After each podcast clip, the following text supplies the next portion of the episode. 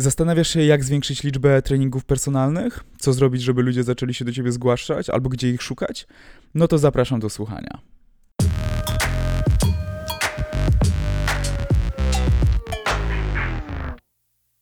Cześć. Nazywam się Piotr Chmielewski, jestem trenerem.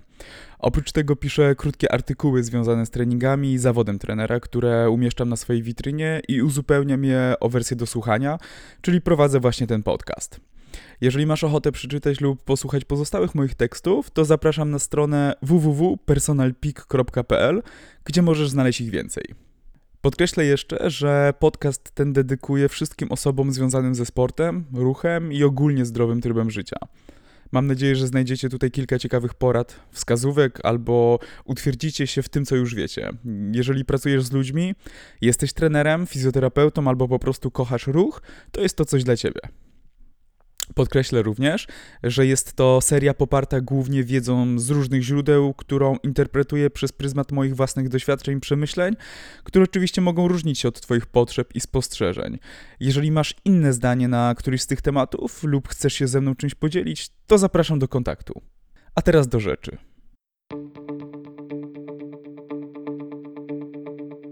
Porady dla trenerów, odcinek drugi.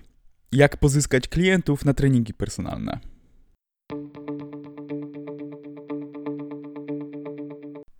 Na pewno nie można oczekiwać tego, że ludzie sami będą się zgłaszać do ciebie i będą czekać w kolejce, aż ich przyjmiesz. Taka inicjatywa powinna stać po twojej stronie, bo każdy z nas jest sprzedawcą takiego własnego produktu i powinniśmy być tego świadomi i świadomi też powinniśmy być jakości tego, co oferujemy. Zacznę od y, największej bazy potencjalnych klientów, która moim zdaniem jest bardzo niedoceniona.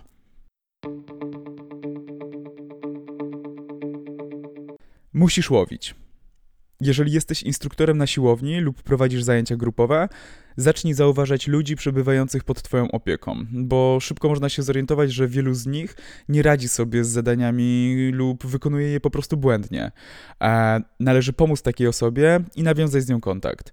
Ja nie gwarantuję, że coś z tego wyjdzie, ale w ten sposób pracujesz nad swoją komunikatywnością, wytwarzasz wokół siebie aurę dobrego trenera i zwiększasz szansę na to, że taki klient do Ciebie wróci z prośbą o kolejne rady to wpisuje się w ogóle w samo założenie bycia trenerem, że pomagamy innym osobom, ale czasami taki przejaw dodatkowej e, aktywności wobec kogoś może być odebrany przez tą osobą, przez tą osobę jako taka chęć nawiązania bliższej relacji, a przez to może to zaowocować właśnie współpracą.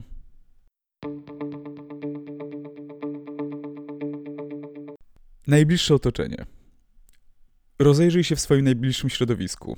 Znasz tych ludzi, widzisz ich potrzeby i utrzymujesz z nimi kontakt. Na początek możesz zaproponować jakiemuś znajomemu, że pomożesz mu zrzucić kilka zbędnych kilogramów, albo naucz koleżankę poprawnie wykonywać pompkę i podciągać się na drążku. Jak, nie wiem, zaoferuj cioci, że możesz pomóc jej pozbyć się bólu pleców. Jeżeli dopiero zaczynasz swoją przygodę w tej branży, to to będzie dobry i bezpieczny start. Bliskie osoby są świetnym materiałem do nauki pozwolą nam wykluczyć błędy, które później, których później nie będziemy popełniać w przypadku pracy z kolejnymi naszymi klientami.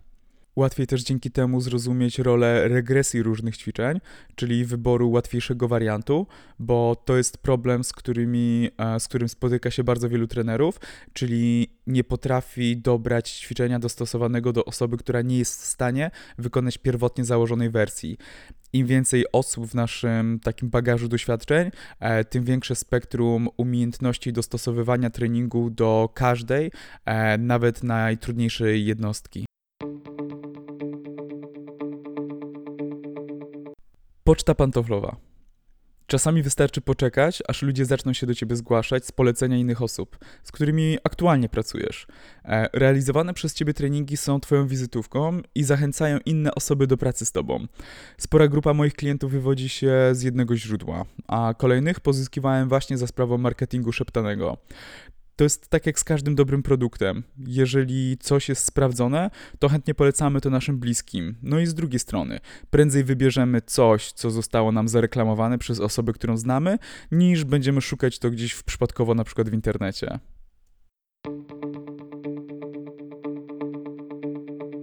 Znajdź niszę. Jeżeli ograniczasz się do swojej lokalnej siłowni lub jakiejś wąskiej dyscypliny sportowej, to możesz mieć problem ze znalezieniem osoby chętnej zapłaci za Twoją pomoc. Zastanów się więc, jak możesz wykorzystać swoje doświadczenie i wiedzę na innym polu. Jeżeli specjalizujesz się w bieganiu, to poszukaj klientów wśród osób trenujących inne dyscypliny oparte o ruch i przemieszczanie.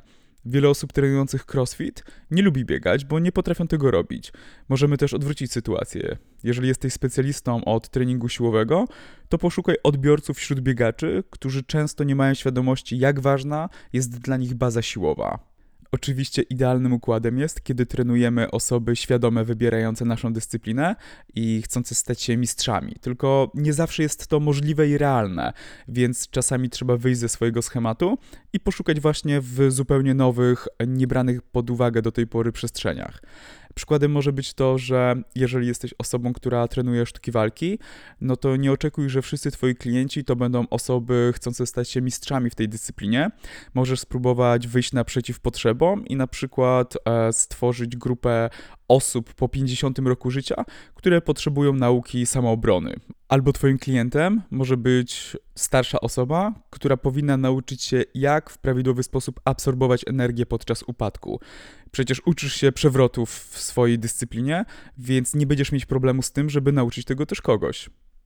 Część z tych rzeczy może wydawać się błahych, ale to są naprawdę nisze, które są kompletnie niezagospodarowane i tam szukałbym opcji na to, żeby być kimś unikatowym, bo powielanie tego, co już zrobił ktoś inny, może być zwyczajnie trudne. O wiele łatwiej jest się odnaleźć w takim nowym środowisku, które jest bardzo chłonne, jeśli chodzi o danie im czegoś atrakcyjnego i czegoś, czego do tej pory nie robili. W dużych korporacjach dużą popularność zyskali trenerzy personalni, którzy specjalizują się w redukcji bólu pleców albo w korekcji złych postaw. Tam jest bardzo dużo osób, które, które siedzą przy komputerach i przez to ich postawa jest zaburzona, właśnie odczuwają ten ból w odcinku lędźwiowym. Trenerzy, którzy są w stanie im pomóc, są na wagę złota.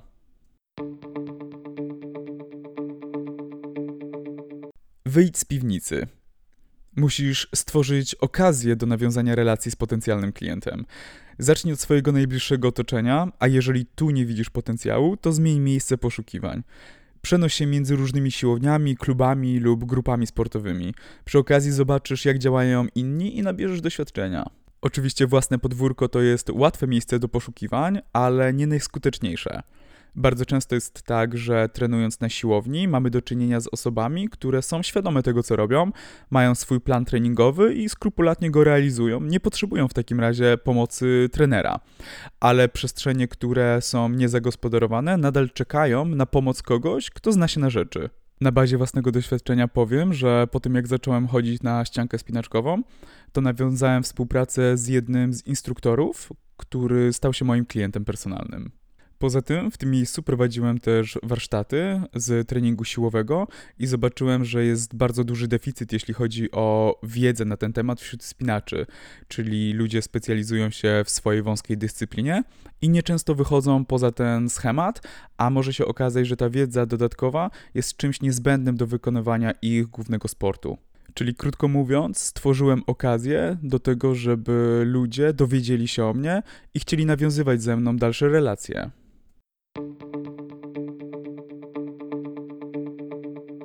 Bądź specjalistą. Pamiętaj, że dobry trener nie musi być dobrym zawodnikiem. Twoje podstawowe narzędzia pracy to jest wiedza i komunikatywność. Nie musisz mieć najlepszej sylwetki ani jakichś wybitnych umiejętności sportowych. Wystarczy, że potrafisz wykorzystać swoje doświadczenie w pracy z innymi, bo to twoi podopieczni powinni odnosić sukcesy, a niekoniecznie ty. Edukuj się, bądź na bieżąco, rozwijaj kompetencje i poszerzaj wiedzę. Ludzie będą ci ufać, jeżeli będą widzieć w tobie autorytet, więc im większa jest twoja baza, e, twoje zasoby, tym łatwiej będzie ci nawiązywać kontakt z innymi i przekonywać ich do siebie już podczas pierwszej rozmowy. Bycie specjalistą zwiększa Twoją atrakcyjność na rynku, bo sprawia, że możesz e, wcisnąć się w niszę, e, która jest do dyspozycji. Przykładem może być trening medyczny dla osób, które są po różnego rodzaju kontuzjach, wychodzą z jakiegoś problemu zdrowotnego, uległy wypadkom albo mają inne dysfunkcje, które uniemożliwiają im taki standardowy trening według takiej kulturystycznej rozpiski treningowej.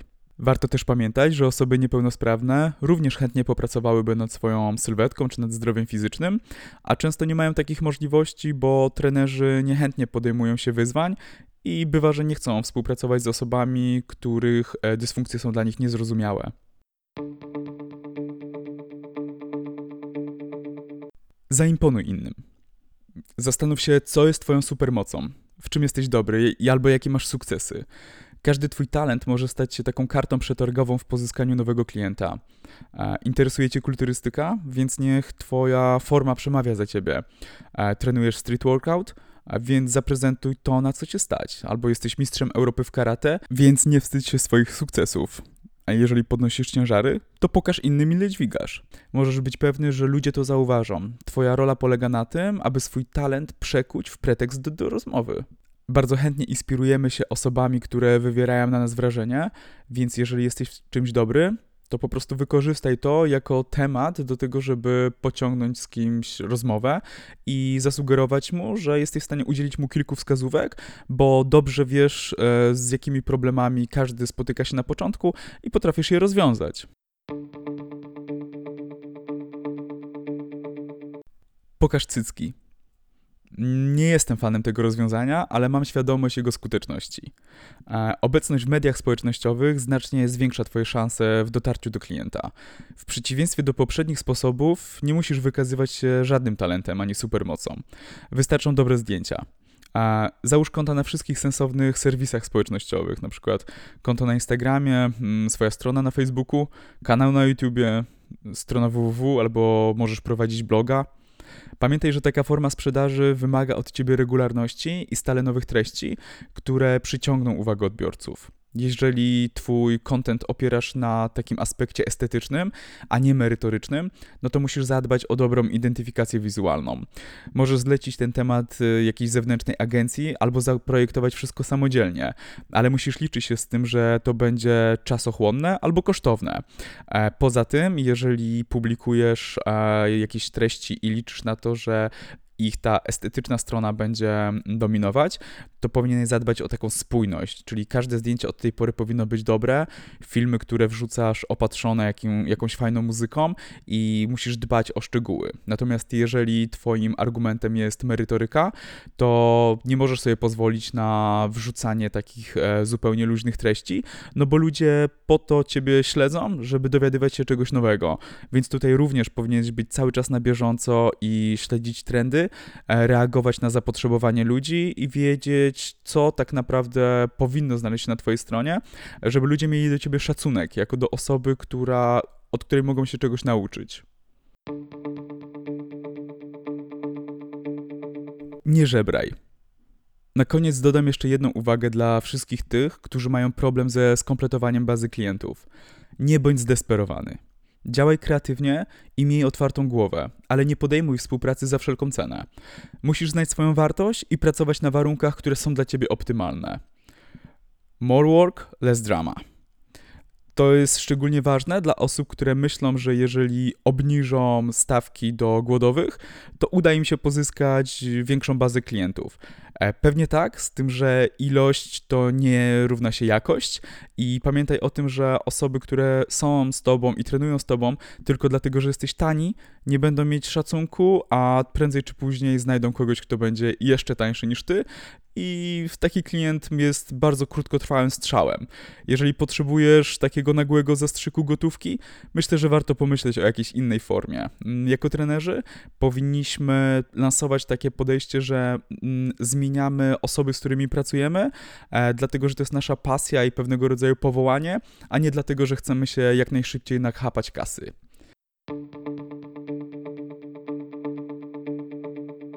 To już koniec tego podcastu, więc jeżeli coś było dla Was niezrozumiałe, wymaga uzupełnienia, albo macie jakieś własne pomysły, dajcie znać. Chętnie poddyskutuję z Wami na ten temat.